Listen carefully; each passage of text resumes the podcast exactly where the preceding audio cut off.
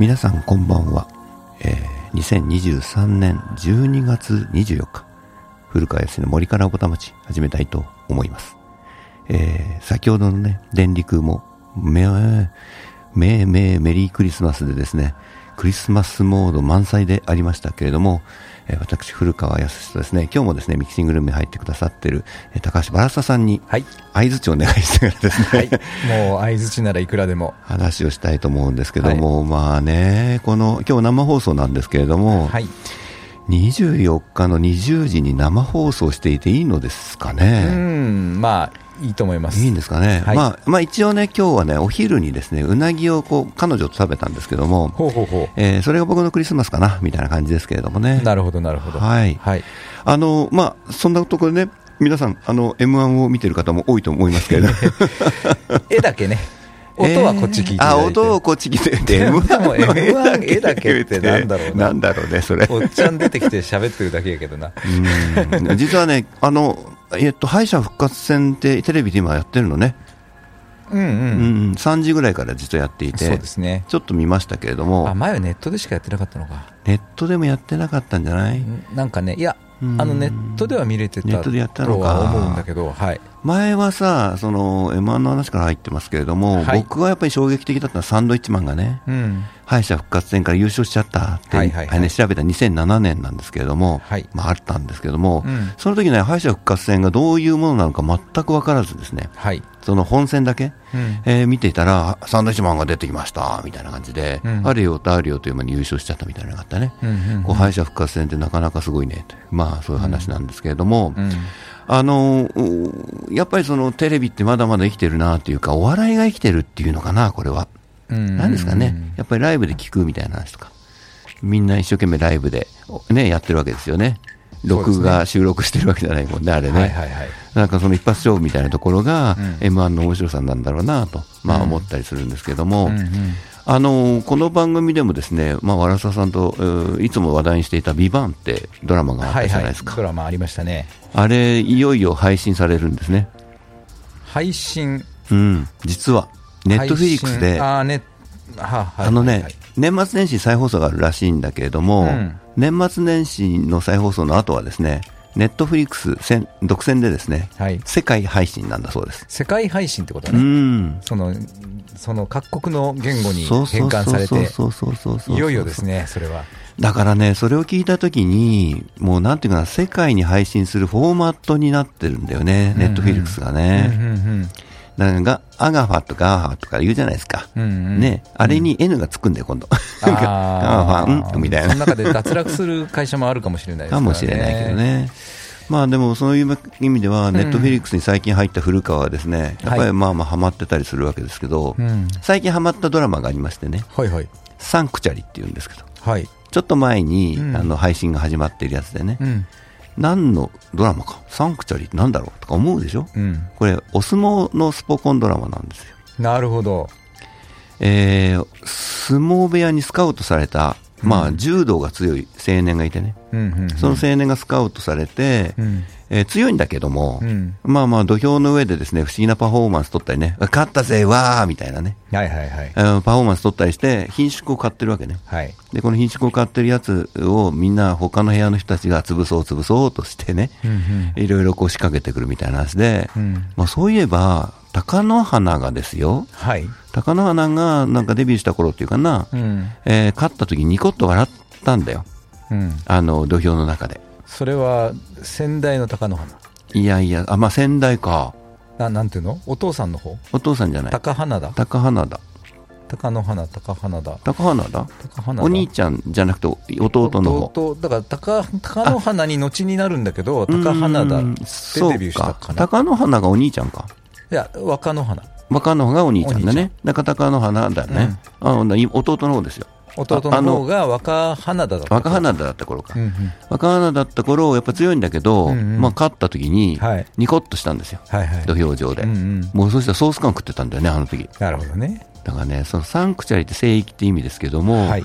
まあ土俵とかすさ角界というかな、うんそのサンクチャリみたいな話を、うん。まあしていくドラマなんですよ。はいはいはい。でね、えこれがただのスポコンドラマじゃないところがあってね、うん。まあ、もう基本的にスポコンなんですよ。うん。その全然そのサンクチュアリ相撲の礼儀も何も知らずにね、うん。俺は強いんだとか生きがってるやつが、うん。思考を踏むことで、うん。やっぱりトレーニングして積んで、うん。もう本当に強くなっていって、うん。その強くなってる姿を見た同じ部屋の力士が、うん。俺も強くなりたいんですって一緒にスポなんかトレーニング始めるっていうね、で部屋ごと強くなっていくっていうね、うん。えーまあ、ジャンプにあるような、少年ジャンプに出てくるようなまあスポコンなんだけど、愛と勇気のうーんスポコンですね。はい。じゃあそのやんちゃな頃にね、猿王って桜、あー猿の桜と書いて猿王っていうね、うんしこ名をもらうんですけども、その、はいり主人公が。うん。えーっと、まあ、出稽古にでやってきたですね、うん他の部屋の人たちと、はいまあまあ、まあ、こう、喧嘩を売られてね、この野郎って言って、うん怪我させちゃうんだよ。はい。で、まあ、その、額に傷つけて血流してさ、うんまあ、そんなことしたらもう解雇しかないわけね。うんで、解雇で決まっちゃうんですよ。うんうんうんで、解雇が決まって、まあ、ドラマの途中でね、解雇が決まって、さあどうなるのかっていう時に、うん。まあ、その各界のやっぱり、えーえーとある部屋のね、うん。親方、うん。まあ、偉い人が、に、その、うん、猿翁がいる部屋のね、うん。うん、まあ、奥様ね、うん。えー、と、が、あの、ちょっと話をつけてね、うん。お願いしますと言って。うん。で、えーその猿翁を引きずり下ろそうとしてる部屋の親方うん。に、えーもう話をするシーンが出てくるんだけどさ、はい。その、猿翁を引きずり下ろそうとしているう親方っていうのは、うん。横綱になる、あと一勝すれば横綱になるっていうね、うん。時にうん。勝てなくて、うん。結局大関止まりだったみたいな。なるほど。で、その、勝つためにですね、勝つために、その最後の一勝を勝つための前の段階で、うんえーそのまあ顔役のね、口利きの親方うんに、なんか、星を借りるっていうのかな。はい。えーその口利きの親方がですね、うんあの時お前に貸したよね、星を、みたいな。うんうんその星を返してもらってもいいんじゃないかな。なるほど。ていうのがね、うんその、全8話か、の中に、数秒さらっと出てくるんですよ。なるほど。そこだけ。はい。も うその、その、さらっと出てくる、それだけで、うんその各界のサンクチュアリーっていうものをね、うんスポコンだけじゃないよというね、なるほど。二重構造をですね、うんまあ、ある種見事に描いてて、うんもうすごいドラマだなと思って。うんやっぱその日本って、やっぱりこう二重構造ってあるなって最近思うんですよ。ありますね。ね。えっ、と、キックバック当たり前ですね、みたいなことをそれだよ、それ。私もそれを思った、今。ねでしょ？はい。あれ二重構造なんだよね。そうね。まあ本音と建前とは言うけれども、言うけれどもだよ。ひどいよね。ひどいひどいひどい法律を作って守らせる立場の人が全然守ってないってどういう二重構造よ。あれね、要するに、まあ、何がダメかっていうと、うん。あの、隠してたことだよね。まあ、そうね。例えば、ほら、我々がよく言う本音と建前っていうのは、うん実はよくよく考えると隠してないわけですよ。うん。ね。なるほど。本音言ってないけど、ああの人の本音はこういうことだなって、なんか想像させるみたいな。うんわかるように言うみたいなそうそうそうそうそうそう、そういう信頼関係の中の、実は二重構造のはずなのに、うん。隠しちゃったらうんダメだよね、みたいなね。うんうんまあ、その隠れちゃったのかもしれないけど、まあ、隠してたよね。うんだから、バレなきゃ OK なんですよってことを体現しちゃってるわけですよね。そうそうそうそうそうそうそうそう。うん。だからまあサンクチュアリの話に戻ると、うん。まあ星の貸し借りってどうもあるらしいねとは思うんだけど、うん。ね、テレビでも、うん。まあ土俵際で見てても、あのね、えー体のぶつかり合い、うん。あれは本物だもんね。うんうん。だからその本物がやっぱりこっちにあるからさ、うん。ね、そのあるから許せるというか、こんなにね、ドカンドカンとぶつかってる奴らがいるんだからね、うん。まあこれはもう正真正銘の相撲の醍醐味ですよねって、うん。おいい相撲取ってるねみたいなね、うん。まあ、そういうことがちゃんとこう言えるわけじゃない。うん。ね、ああ、いいキックバックしてますねとは言わないよね。だからそれはやっぱり隠してるからでさ、ね。ね、でそのそういう二重構造はやっぱりダメだなと思うわけですよ。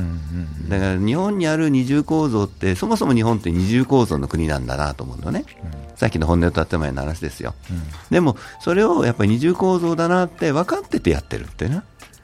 あのもう本音とでもありますよね、それはね、それもね。プロレス的的な感じですよね、それはね。そうそうそうプロレスも結構本気でなんかやってねえよねとか思いながらん、でも体と体のぶつかり合いとか、ああの流血だって嘘だろうなとか思いながらだよ、うん。思いながら楽しんでるわけですよね。でそういうエンターテインメントっていうものではそういうことなのかもしれないけど、まあでもエンターテインメントじゃない？相撲だってみたいな、うんうんまあでもこんなことラジオで話していいか分かんないけどとある方にちょっと前聞いたのはねはい。やっぱりね、え2週間あるわけです15日間。うん。15日間ね、うん。あんな巨体と巨体がバシンバシンぶつかったら、うん。体持たないんだって、うん。うんねうんだからうん、やっぱりそういうことはあるんだって。はい。持たない。ね。うん。でここぞという時はやっぱちゃんと見せるけど、えー実はね僕はあの巡業みたいなのあるじゃないですか、はい。えー場所のと場所の間のね、うんで一度巡業は見たことあるんだけど、はいもうそれはもうエンターテインメントですよそうですね、うんなんかそれは本当にプロレスっぽいですよね。そうそうそうそう、すごくプロレスっぽい。うんうんうんねうんうん。まあ、ここまで来てバチンバチンはないだろうねって、みんな分かってんだよね。うんうんね。でも、まあ、本番の時はちゃんとやってよとかうんう、んここ一番の時はちゃんとぶつかれよと。うん思ってるから、まあ、許されるというか。うんなんていうか、それを承知の上、承知の上っていうかな、承知の助みたいな感じで、合点承知の助ではい、やってる二重構造っていうかな。なるほどね。それはだから、なんていうかな、まあまあ、よく、よくさ、スポコンだとさ、うんそういうの許されないみたいなのも、あ、言う人いるじゃん。うん。そんなのいいのかとか言って。まあね。ね。でもそんなことでもないよね、みたいなさ。うん。なんかその緩いところが実は日本にもあるんだよねっていうのが本音と建前かなと思ったりするわけですよ。だからそのサンクチャリーを見ていて、うんめっちゃくちゃスポコンでね、うん。バシンバシンあって、もううん張り手がすごくてさ、うん。歯は飛ぶわ、耳はちぎれるわみたいなさ、シーンがあるんだよ。うん。じゃあ確かに相撲さんの超巨大なパワーでね、うん顔をバチバチバチバチね、休むことなくやられたら、うんそりゃ歯も飛ぶわ、耳も飛ぶわ、みたいなね。うんそれはね、間違いないんだと思うんだけど、うんまあそういう真剣勝負ももちろんあり、うん。ね。でも一方で、まあそうじゃないよというかな、うんいうところもあるという、緩いところも見せると。緩いというかな、うん緩くないんだよ、全然。うん全然緩くないんじゃないんだけど、まあ大人の世界っていうとそれは違うかもしれないけど、うんまあそういうのもあるというね。うん。なんかその見せ方がやっぱりいいなと思ってね。なるほどね。うん、でその二重構造みたいなことについて、実は今日ね、話をしていきたいなと思ってたりするんですけれども、はいはいはいはい。ねなるほど。えーっとこの番組はですね、えー森の未来を考える、新未来さんが、ね、スポンサーになってくださっている、はい。えー番組のえータイトルも森からぼたもちというわけで、はいうんえー今日前半のね、えー4分の1はですね、えーテレビドラマの話をしてましたけれ森ども、と関係なかったですね、今日は。えーこれ森と関係ないんだけど、この二重構造と森の話を、えー、と曲を聴いてからこれから伏線回収しますから。そうなんですよ、はい。こう伏線回収がまあ古川の一つのあれですからね。はい。OK です。えーだと思いますので、え1曲目を聴いてください。えー椎名林檎と宇多田ヒカルで、ロマンと3番。えー聞いていただいたのは椎名林檎と宇多田ヒカルで、ロマンと3番。はい。えーこのタイトル通りですね、これも二重構造を歌っているんだな、そうですねみたいなね、はいえー感じですけれども、まあ、なんで二重構造の話なのかというところをね、はいこう解きほぐしていこうとすると、うんあのー森が大切だなって話は、はいまあまあまあこの番組でもよくよくねお伝えしていて、うんやっぱり僕らの生活にとって森はなくてもならない、うんだから我々は森と共存していかなくちゃいけないんだよっていうまあ話なんですよねはい。で当然その地球温暖化っていうのがもう容赦ないというかな、うん。もうえー待ってられないっていうかな、うん。えーもう急務だっていうことで世界中でまあ叫ばれていて、はい。やっぱりねその温暖化がやっぱ進んでるせいもあり、うん。ヨーロッパとかですねあっちではね山火事がまあ頻発してるんですよ。ほすごい山火事だらけよ。あの、何年か前にポルトガル行った時ももうずーっと山火事。ああ、ポルトガルはね、うん。聞くよね。はい。で、スペインも山火事はい。であちらこちらで山火事なんですようん。でね日本にいるとなんかピンとこないんだけど日本の山ってねうん山火事になってもねまあ30年ぐらいすると森に戻るんですよほうほうほうほう。これね日本ってすごく恵まれてるのうん。暖かほどほどよく暖かくて、うん雨もよく降って、うん日照もちゃんとあって、うんこれはもう植物に天国なんですよ。そうですね。植物天国日本なので、はいこの植物天国日本にいるとですね諸外国のことってやっぱり僕わからないピンとこないで、うん。そうやって山火事があるとねなかなか再生しないんですね、うん。こればっかりは。あの、うん。しょうがないんだよね、うん。まあ、要するに土壌が焼き尽くされると、まあ、A0 層って言ったりするんですけど、うん。表層のねバクテリア君たちとかねうん。微生物がいっぱい、えー生息しているところがね、うん。もう一気に全部なくなっちゃったりもするんで、はい。まあ、そこから復活しなくちゃいけないみたいなこともあって、やっぱりある程度雨が降らないとダメだし、うん。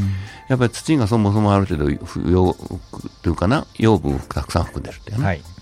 でないとやっぱダメだから、うん日本にいるとその辺の感覚がわからないんですよ。うんで、やっぱりそのヨーロッパ圏で、えー森林の今、本当に、えー壊滅的になっているとか、どんどん減っているということが、うん本当に深刻な状況になっている。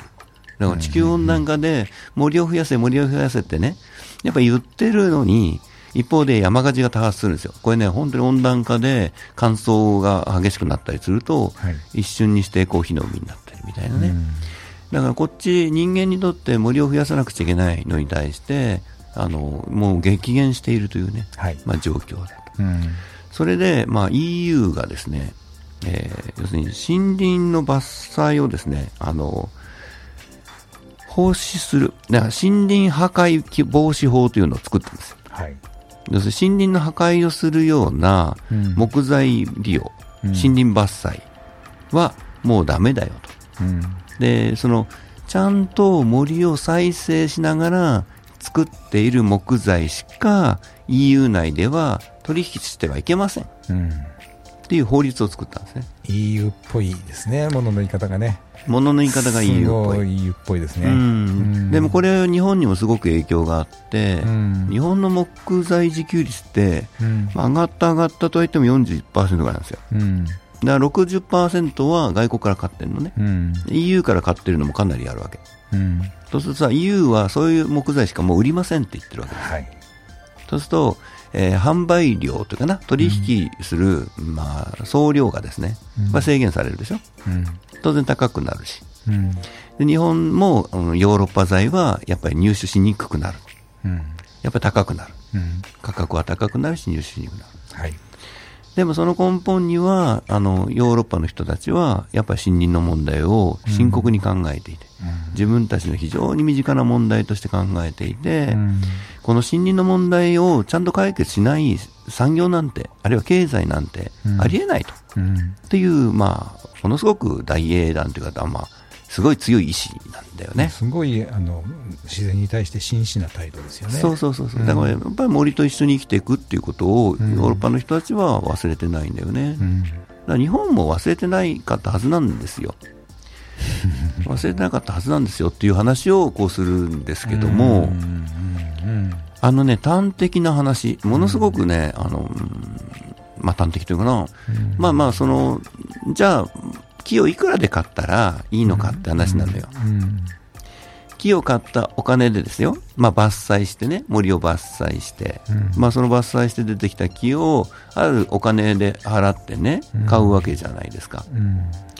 で、そのお金で次の森が育つんだったらうん。いいわけですよね。うんで、今ですね、えー市場、日本の丸太の市場ね、はい。まあ杉、ヒノキの杉ですけれども、うんうんまあそのた体積で売るんでね、うん。1立方メートルあたりいくらみたいな形で売るんですけれども、はい。で大体今相場が1万5000円ぐらいですね。うん。1立方メートルあたりの杉の値段が。はい。丸太ね。もうこれでぶっちゃけ言ってしまうと、その値段ではですね、次の世代の森が作れないんですよ。うん。で、実際ですね、まあ林業家の人とかね、うん僕は個人的に結構ヒアリングするんですね。はい。まあ出会った林業家の人たちにね。うん。まあじゃあいくらで、まあ丸太を売れたら、丸太が売れたら、うん。次の世代の森を育てるっていう風になっていくのかなってうん。いう話をするとね、うん。まあ1万円ぐらい高いとねっていう回答をしてくださる方が多い。なるほど。そうするとね、まあ1立方あたり2万5千円ぐらいでうん。丸太を買ってくれるんであれば、次の森は育てられるねって、うんまあ言ってくださる方が多いんですよ。おかしいと思いませんか？ねおかしいですか？要するに、うん1万円分ね、本当はコストかかるはずなんですよ。あはいはいはいはい。その大きな話ね、EU が決断というか、まあ、法法としてまとめたのは、はい。やっぱり次の世代に森をちゃんと作るその木材しかうん売り買いしちゃだめよと。うん。っていうことで言うとね、それを日本に置き換えると、うん。やっぱり2万5千円で丸太を取引していなければ、うん。売っちゃいけない。はい。ね、そんな商品作っちゃいけないっていうかな、うんっていうもう話になるわけじゃないですか。はい。それが、誰もそんなこと言わずに、ああ、はい。1万5千円で市場では取引されている。うん。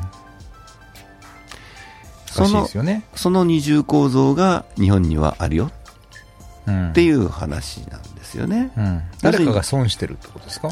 森が損してる。ああ、そういうことね。変な話、誰も損して、個人的に言うとね、こう経済で、今の経済って誰かが得してるか損してるかだけでしょ？うん。それを5年とかその短い期間で考えると誰も損してないんですよ。そうですね。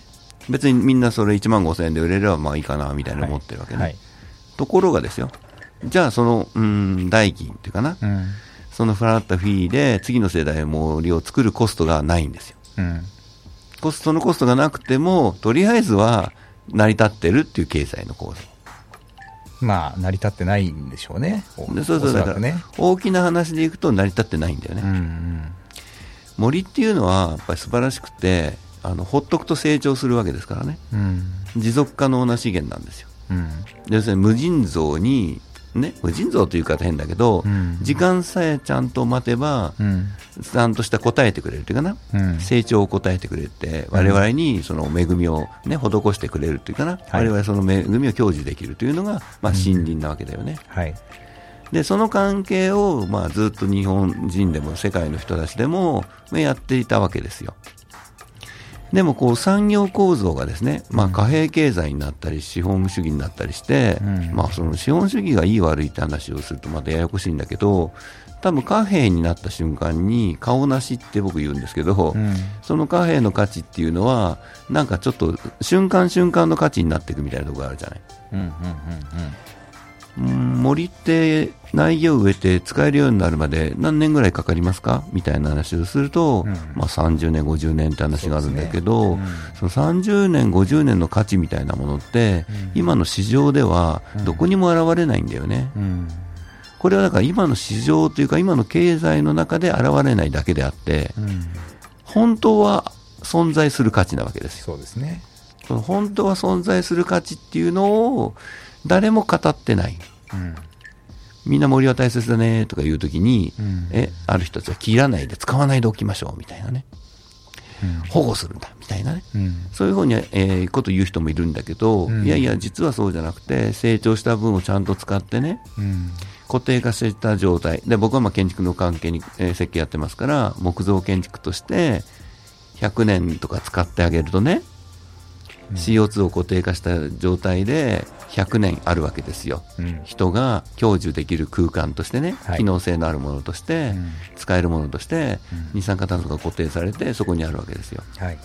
そういうふうにやっぱり使って、二酸化炭素を固定する量をどんどん増やしていかないと、地球温暖化にはなかなかね、貢献できないっていう面もあるから、うんほっとけばいいって話じゃないんですよね。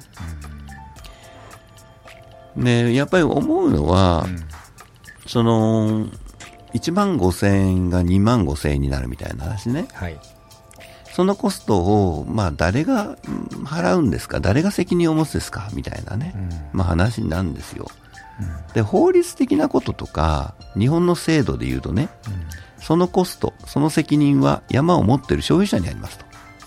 いうのが、まあ、法律的には、まあ、そういう位置づけになってるね。えでも、それ、責任はありますよって言ったけど、その責任を果たさないと罰則があるわけじゃないんだよね。うん。ね罰則があるわけじゃなくて、うんその責任を果たしてたら、うーんと、ご飯食べていけないよとかね、そうだね。生きていけないよっていう話になったら瞬間に、まあまあ、誰もやらなくなりますよね。うん。本当はかけなくちゃいけないコストなのに、誰もやらなくなっちゃうみたいなうん。ことが起こっている。うん。だから日本の森はどんどん荒れていくという話なんですね。うん。で、荒れていくだけならいいんだけれども、今、木造建築ブーム。うん。ものすごい勢いで木造建築があちこちに作られています。はい。で、この木造建築を作ってる木材の取引価格、うん。ね、辿っていくと丸太はやっぱり1万5000円で買われてるわけですよ。国内で。そうですね。うんとするとね、これずっと続けると、うん木造建築ブームね、うんずっと続けると、うんもう明らかに日本の山はハゲ山になるわけです。うんだって、次の森を育てるコストを誰も払ってないんだもん。どう思います？みたいな話ね。うん。ね。その、どう思いますっていうところが、いや、こうやって僕なんかはさ、いろんな人と話をしたり、いろんなところに出かけていって、そういう状況というかさ、なんていうかな、その状態というかさ、うん。そういったものを目にして、目撃してたりして。うん。で、それぞれの立場にいる人たちは問題意識をちゃんと持っていて。うん。これじゃ次の森は育てられないんですよ。でもね、でも仕方ないんですよ。市場がそういう値段なんだから。みたいなね。話になって。仕方なくないですよね。そうそうそうだ。そう仕方ないって言って終わらせちゃいかん問題なわけですよね。うん、でこの仕方ないっていうのは、経済的、今の経済っていうかな、今の、ぼまあ、僕らの商売の取引みたいな、市場みたいなことをね、市場優先で考えると、そうそうそう。そうなっちゃうんですよ、ね。市場、お金のことしか頭になければね。そうそうそうそう。だから、今さえ良ければいいと思えばうね。んだから生活していくためのお金を稼ぐだけでこう、うん貯金と切ってしまったら、うんまあそういう成り立ちもあるけど、はい。我々人間がやらなくちゃいけないことって、はいもう大冗談に言ってしまいますけれども、うんを、うん、サボってるんだよね。そうだね。こう、サボったままみんなで知らないっていうか、内緒にしてるっていうか。いやーそれは日本そういうこと多いですよね。うん多いんですよ。うん本当に多い。はで、あの、やっぱり思うのはね、最近ね、こううん僕はまあ、その、いろいろご縁があってね、いろんなとこ呼んでいただいて、はいまあ、講演会というかな、お話をするんですよ。あうん。で、それはやっぱり、あの、地域の産業としての木造建築を考えようっていうのはね、はい。最近のテーマでして、うん。その地域の産業としての木造建築を考えるってどういうことかっていうと、うん。やっぱり次の世代の森を作らなければ、そうですよ。地域の産業とは言えないじゃないですか。うん。でそこのところをみんなでちょっと考えていこうようん。という話をいつもするのね。はい。で、例えば住宅の話で言うとね、うん。えー30坪ぐらいの木造の住宅があるでしょはい。で、木をいっぱい使ってるなっていう住宅で、うんだいたい丸太が50立方ぐらい使うんですよ。うん50立方メートルぐらいね。うん。もう50立方ってあんまりね、ピンとこないけどね。うんただ、まあまあ、なんとなくつかみで覚えてるんだ。はい。まあ、30立方でもいいんですよ。50立方でもいいんだけど、うんで、この1立方あたり1万円高くもし払ったら、うん次の森が育てられるとするじゃうん。ん。ね？うん林業家はそう言ってるわけだから、まあそこは信じて。うん。そうすると家1軒あたり50万とかなんですよ。大した額じゃないですね、家の値段に比べね。そうなんですよ。うん家が今2000万では作れなくて、もう3000万未来になろうとしているのに、うん木材価格だけ横ばいでね、うん。建設費めっちゃ高騰してるんですよ。驚くほど高騰していて、うん。僕なんかでも今まで2000万で作れますねって言ってたの言えないんですね。うんもう3000万ですみたいな。今まで3000万で作れますねって言ったら4500万ですみたいな。うん。まあそういう感じで1.5倍、最低でも1.5倍ぐらいになってるんですよ。この1年ぐらいの間ね。本当になってます。うん。うん。とすると、そそのね、まあ、建築資材の高騰をしているくせにだよ。うん丸太の値段は上がってない。うん木材の値段は横ばいうんなんですよ。うんひどい話だね。うん。だから木材業界、丸太林業業界だけ割を食ってるっていうような形の建設費の上がり方なんですね。うん。で、まあもう一つ、だそんなにもう建設費が上がってるからみんなひいひい言ってる中で、ね、次の森を作るために50万円ですって、まあ古川さんなかなか言えないんですよ、みたいなね、いう風潮もちょっとあったりして。いや、でもそこを呼びかけなかったらどうするんですかって話だし、うん少なくとも僕がね、一般の方たちですよ、プロじゃない人たち。うんね、そのしょうがないですよって言ったらみんなプロなんですよ。うん。なるほどね。プロじゃない人たちに言えば、あ50万ぐらいならあの上乗せしてね、支払ってもいいですよっていう人が結構多いんですよ。うん森を守るということが分かってればね。うんそうそうそうそう。で、やっぱりね、子育て世代のお母さんたちの反応がよろしい。よろしいっていうのは、自分の子供たちが、あの、付き合う森がなくなっちゃうわけですよ。うんえ森がなくなっちゃうんだよみたいな話でね、うんだってこれで伐採してどんどん使ってって、うんで1万5000円で買っていったら、次の森は育ってないわけだから、うんなくなっちゃうわけですよ。うんで次の世代は森がなくなっちゃうんです私たちの子供がね使うでもいいよ、まあ、森林浴でもいいじゃないですか、うん。そういう存在の森がなくなっちゃう可能性があるわけですね。うん。で大事ですよね。いやちょっと大変な話ですよ。うん。それは。ものすごく大変な話なのよ、うん。でもうこの大変な話を、うん意外と言ってる人がいないんですよ。うん。だから僕も不思議に思うんだけど変な話僕ぐらいなんだよねこんなこと言ってるのがね。うん。なるほどね。でで言うじゃないですか。でであの大体ほらプロ向けに言うわね。うん。そうするとプロの人たちはそれからさそんなこと言ってもね 例えば工務店の人がね、うんでその50万円って言ってもねいやーみたいな。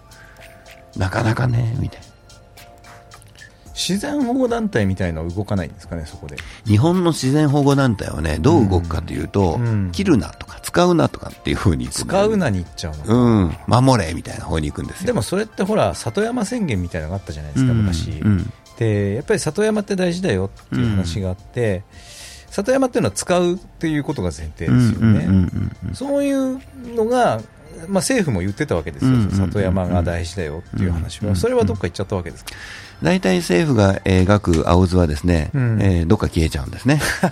書いては消え、書いては消え、書いては消え、書いては消え。本当だよ。うん。だからこれね、ね、日本の国もそうだし、地方行政なんかもそうだけど、うん。書いては消え、書いては消えしてるのが、あーいっぱいありますよね。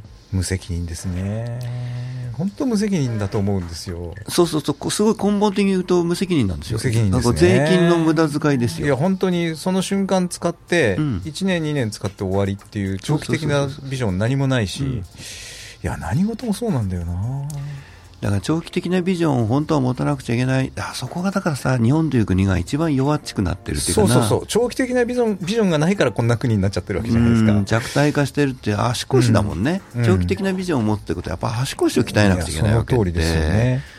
この足腰を鍛えるっていうことをほったらかしにしてきたというか、うん。置いてきぼりにしてきたというか、うん。なんか手手をつけずにそーっとしてきたというかね。いまだにそうですよね、うん。で例えばあの少子化とか高齢化も全部そうで、そう全くそうですね。そこにうん。はや もっと早く手つけろよっていう、今頃やってんじゃねえよっていう、そうそうそうそういう話ですよね。なんか3人目の子供の大学の入学費はタダだっていうか変なので言ってる人も、まあ、そんな学費ただなんてあと20年前にやってりゃよかったんだよっていう話でもあるし。だってこれからっていうことは、これから産んだ子供たちっていうのは20年後だからね、そうそうそう。大学行くの。もうちょっとあのそういうことなんです。でもね、うん。今さえ良ければ目つぶろうっていう感覚で政治家は動いてるっていうしか思えない。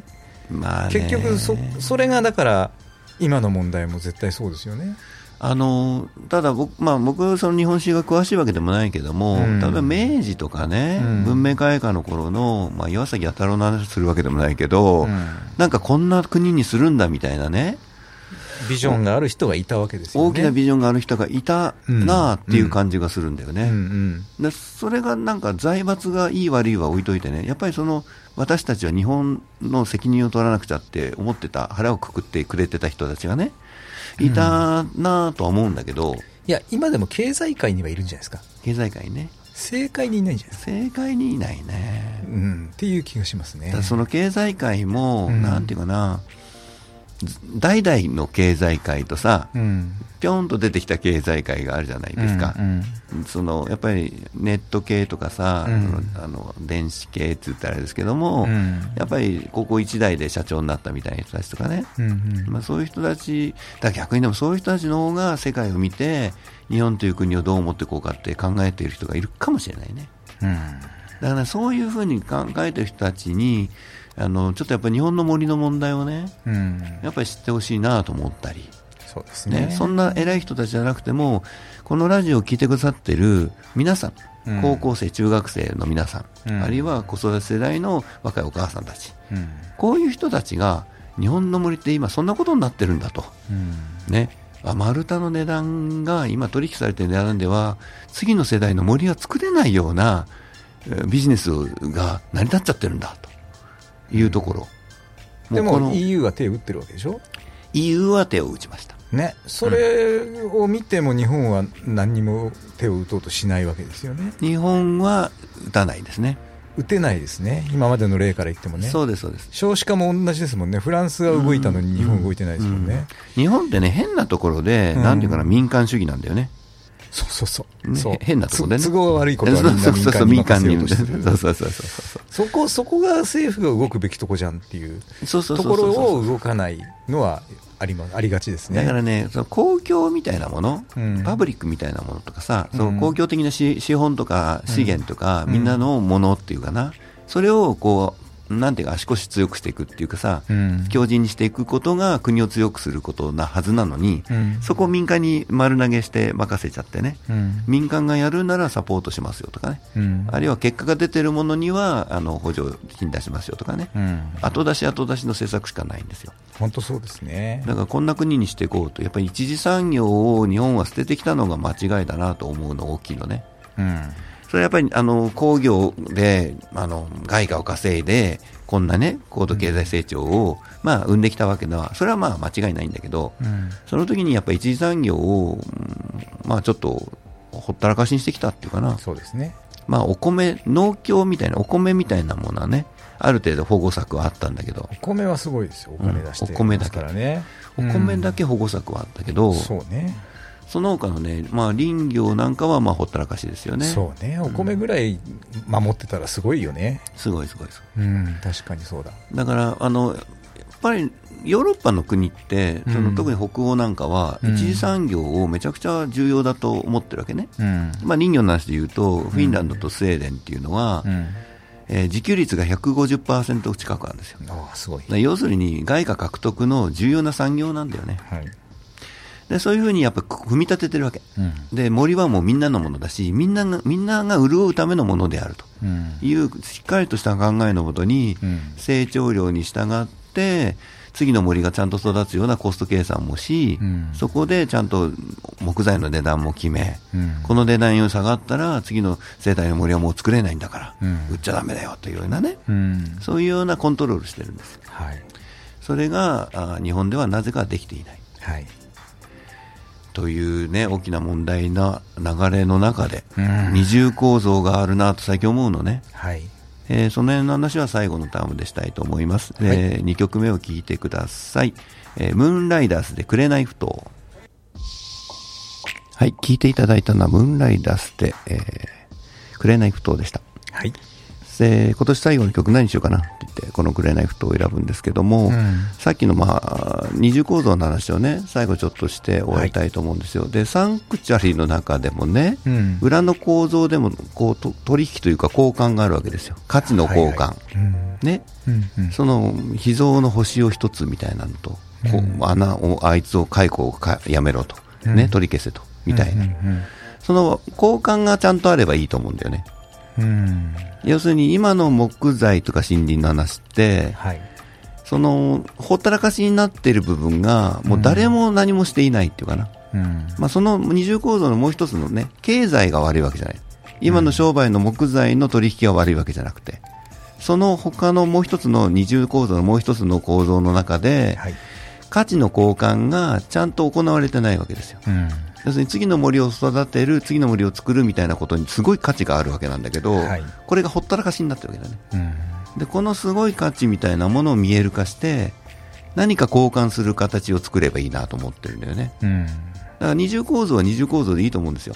うんで、その、普通のビジネスの中から、さっきのね、一件当て50万みたいなのを拾い出してね、うんそこに当てがうのもいいんだけど、もうちょっと全然別にね、えー人々の、なんていうかな、クラウドファンディング的なものかもしれないけど、うん。気持ちとして、うん。あの、まあ、DX を使ってね、NFT みたいなものの価値で、うん。蓄積していくみたいな、うん。そういうやり方もあると思うし、うん。でもそこの価値の交換をちゃんと作っていかないと、うん。本当にその、次の世代に森がなくなっちゃうと。うん。っていうところがなるほどね。